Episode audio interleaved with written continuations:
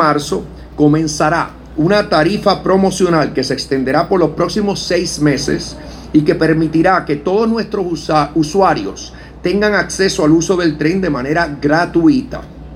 Esta tarifa promocional también aplicará a Metrobús, Tu Conexión, Metro Urbano y La AMA.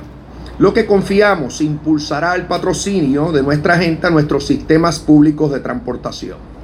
Esta es una práctica usual en la industria y es algo que se ha hecho en otros estados y jurisdicciones cuando se cambian los sistemas como los estamos cambiando eh, de hoy en adelante.